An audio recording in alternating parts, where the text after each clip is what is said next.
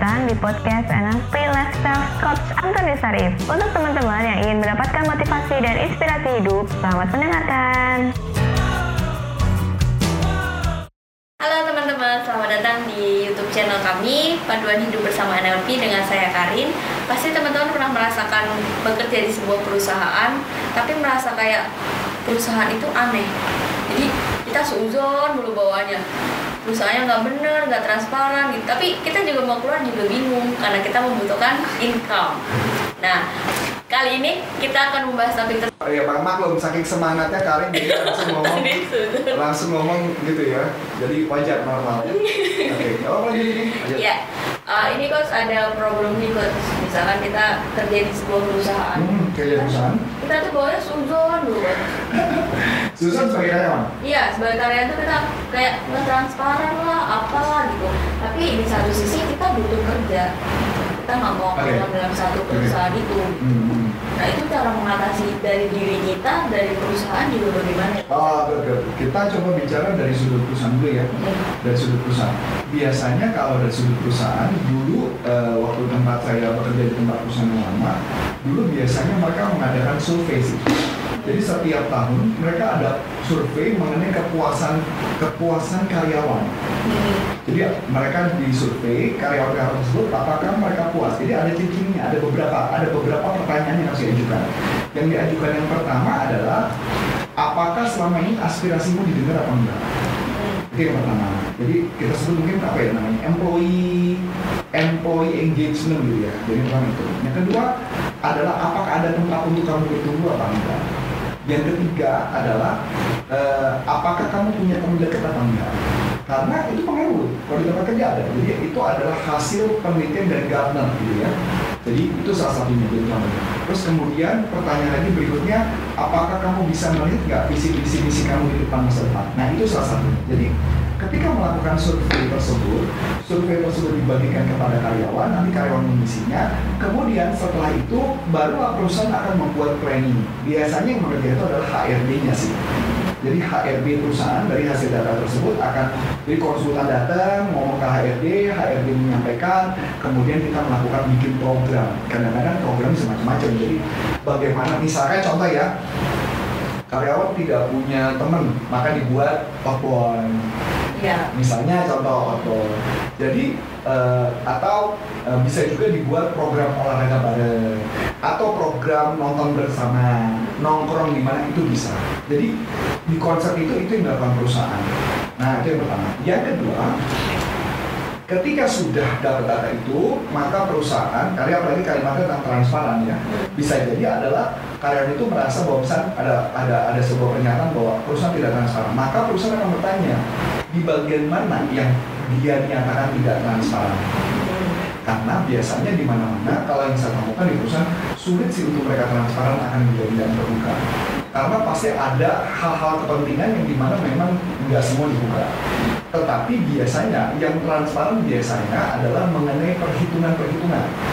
Khususnya perhitungan mengenai employee benefit biasanya itu. Nah, jadi dengan perhitungan employee benefit minimal itu menjadi sumber transparan. Nah, biasanya transparan itu terjadi kalau dari pihak perusahaannya, dari misalkan contoh ya, kalau dulu di perusahaan saya ingin melakukan saya dulu, jadi berapa pengeluaran, berapa biaya dicatat, dipotong sama revenue yang didapatkan, dipotong sama, jadi termasuk bahkan saya ingat banget ya dulu saya bekerja itu space saya itu dihitung. Jadi misalkan ini ruangannya satu ruangan ini kayak ini. Anggaplah ruangan kita 50 meter persegi. Saya pakai ruangan berapa meter persegi? Itu dihitung, dipotong. Jadi itu termasuk, jadi asumsinya itu biaya sewa. Termasuk listrik, termasuk telepon, termasuk apa itu dihitung. Bahkan sampai saya nelfon aja, kalau nelfon itu saya dihitung. Benar. Jadi biaya itu dimasukin ke revenue saya. Jadi revenue saya berapa, profit saya berapa, dipotong lagi kena biaya.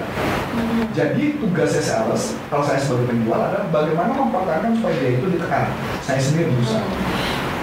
Itu berikut. Jadi kadang-kadang semakin kantornya semakin fancy, itu akan semakin mahal. Jadi kayak contoh, punya ruang tamu, itu ruang tamunya itu hitung loh kali ini. Misalkan contoh, saya pakai cuma 20 space, 20 meter persegi misalnya.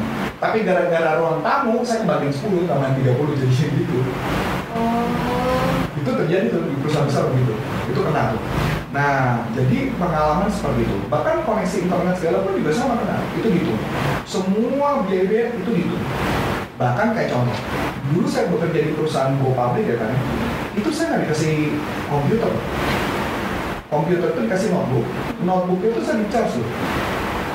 Di-charge dari? Di-charge dengan cara dipotong. Memang ada subsidi, misalkan subsidinya 2 juta, udah 2 juta. Sisanya kalau kamu mau beli notebook, ya dipotong pakai gaji. Itu sebenarnya benar sih. Iya. Nah itu yang dilakukan, jadi 2 jutanya itu nanti dihitung. Misalnya 2 jutanya itu buat 2 tahun. Berarti kayak ada penyusutan 2 tahun, berarti kamu boleh beli notebook lagi tahun ketiga. Iya. Nah kayak gitu. Nah itu yang dilakukan sama company, beberapa company. Saya contoh lagi, ada beberapa perusahaan, bahkan yang agak gila kali ini, itu sampai bawa kertas sendiri ada loh kali ini. Ada loh, itu dihitung. Saya pakai kertas dihitung loh kali ini.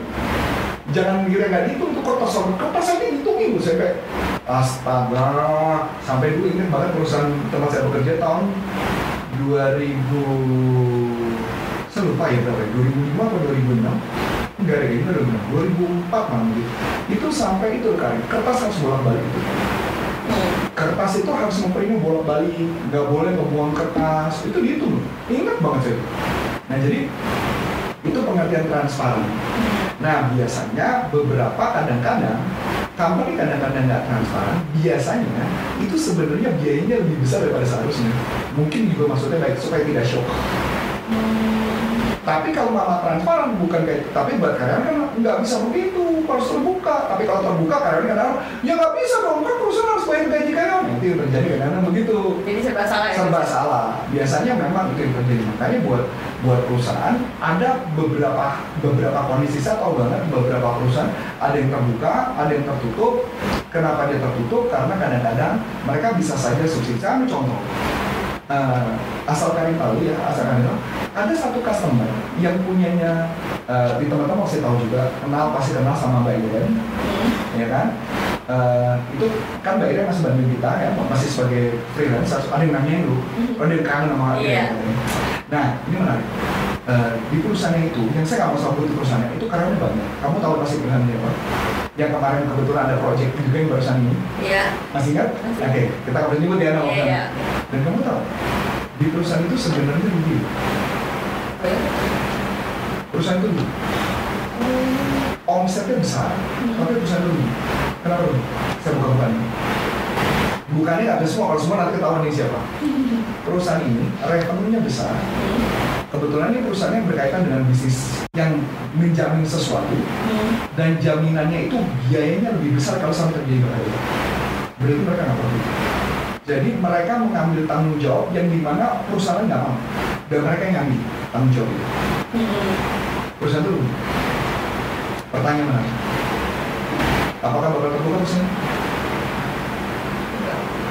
Kalau terbuka kan nggak ada masalah lagi kan? Customer nggak masalah, terbukanya kan ke karyawan, ke perusahaan nggak masalah. Tapi dia nggak mau kebuka pada karyawan. Kenapa? Kalau dibuka ke karyawan, memang jatuh. Jadi pertanyaan, dapat dana dari mana? Suntikan dari tempatan. Itulah makanya bebannya pengusaha kadang-kadang begitu kaya. Jadi mereka menyuntik dari dana. Dan saya tahu banget pemiliknya yang dana. Dan bukan miliar, tapi triliun. Nah, salah-salah kan? Nah itu, kecuali memang informasi itu, kalau berkaitan keuangan bisa begitu. Tapi kalau informasi mengenai problem perusahaan, apalagi berkaitan kopi, makanya perusahaan banyak yang memberikan informasi dan mengumumkan langsung bahwa ada problem ini, ada problem itu. Tapi ada perusahaan yang diam-diam aja kan, nggak memberikan informasi. Kenapa nggak memberikan informasi? Artinya komunikasinya di-keep dan dia nggak mau buka. Saya ngalamin kok Karin, ketika saya bekerja di beberapa perusahaan, mereka banyak kejadian-kejadian yang tidak boleh dibuka. Contoh, di perusahaan besar, itu ada aturan. Karyawan, ketika seorang yang level manager up, itu 3 bulan, mereka nggak boleh division manager atau GM, itu minimal bukan 1 bulan kali, tapi 3 bulan. Baru boleh resign, kalau nggak Dan ketika mereka mengajukan lisan, itu nggak boleh ditaruh sampai hari H. Sampai hari H. Iya. Nah, kalau buat karyawan menurut saya, tertutup nggak? Tertutup. Tapi itu yang terjadi. Sampai level manajer pun, kalau kecuali staff ya. Kalau staff mau keluar silakan aja. Tapi kalau manajer up, nggak boleh. Itu sampai hari H kadang-kadang nggak terlalu. Oke, kita ada perpisahan. Loh, kok perpisahan? Iya. Nah, jadi memang ada beberapa aturan polisi-polisi tertentu yang memang perusahaan nggak bisa buka. Tapi kalau berkaitan komunikasi problem yang terjadi perusahaan apa-apa, biasanya dibuka itu aja. Dibuka, dikasih tahu supaya mereka tahu kondisinya seperti apa. Itu Karin, karena ada sudut perusahaan. Nah, kalau misalkan itu, maka yang harus dilakukan adalah perusahaan harus mempunyai value-value perusahaan. Dan value-value perusahaan itu yang harus diselaraskan kepada tim. Jadi diselaraskan. Caranya gimana? Sederhana. Value perusahaannya apa? Misalkan kayak contoh perusahaan kita kan salah satu value-nya bertumbuh. Maka tugas saya adalah mencoba menjelaskan pada Karin apa artinya bertumbuh dan saya membuat Karin itu bertumbuh. Nah itu contoh proaktif. Nah contoh proaktif atau caring. Kalau ketika ada satu orang lagi problem atau lagi banyak kerjaan banget, tapi yang lain pada cuek, berarti caring nggak? Enggak, berarti gagal. Berarti tugas kita adalah membuat itu menjadi caring. Kita sama-sama peduli, sama-sama care. Sambil contoh, waktu Mas Adi, dia pilek-pilek udah mau. Bukan karena COVID ya, pilek-pilek. Saya sadar, dia kena pilek. Saya sadar, kondisi dia menurun. Saya memutuskan untuk Mas Adi tidak perlu menjaga saya walaupun ngajar mau. Kenapa? Karena saya mau menjaga Adi. Iya. Ya dong. Nah itu yang masuk bagian dari care. Kalau saya nggak care, bodoh amat dia mau flu, mau pilek, mau apa, saya nggak peduli kan gitu loh. Itu yang bukan bagian dari care. Mau jalan sampai sini? Begitu juga sebaliknya. Ketika misalkan kita lagi sibuk atau apa, ada yang care juga pada misalnya. Nah kayak gitu. Nah itu dari sudut perusahaan. Nah dari sudut perusahaan apa itu? Belum semuanya. Baik-baik aja. Baik-baik aja. Okay. Atau tambah pusing? Nggak kayak gitu ya. Okay. Nah kalau berkaitan dengan karyawan apa yang harus dilakukan ketika perusahaan tidak terbuka? Kalau biasanya karyawan paling gampang sih, mereka lapor ke sekat guru sih, dan sudah demo. Dan itu yang saya dilanjutkan sebenarnya adalah lebih baik datang kepada atasan dan bertanya. Memang ada beberapa tipe atasan yang ngomongnya ambigu, alias tidak menjelaskan secara detail, tapi ada yang menjelaskan secara detail. Itu balik lagi kemampuan komunikasi atasan sih, dan artinya doktrinnya seberapa kuat sih itu kan. Jadi tugas kita adalah ketika karyawan mendapat situasi seperti itu adalah kita bertanya kepada atasan. Itu yang pertama. Yang kedua adalah apa yang harus kita lakukan? Kita mulai kita coba memahami maksud baik perusahaan terhadap kita. Kalau perusahaan menurut kita ingin dia nggak baik, ya memang perusahaan kita harus diperbaiki. Itu gambarannya. Karena kalau buat saya pribadi, selama saya bekerja beberapa puluh tahun di berbagai perusahaan, saya menurut saya sama sih. Saya sama aja, cuma bedanya adalah gaji lebih gede, orang-orang itu sama aja loh. Saya ingat banget kalau saya pernah kerja di perusahaan pabrik ya tadi, itu saya nggak pernah disapa loh. Sampai 3 bulan itu saya nggak disapa sama karyawan yang lain. Kenapa? Saling berkompetisi. Jadi begitu jam 8, itu ngangkat telepon satu. Ini benar-benar serius. Maka gini, yang satu import, yang satu telepon kantor. Terus masih pakai komputer. Dan ini serius, benar terjadi. Sebenarnya tempat ngomong.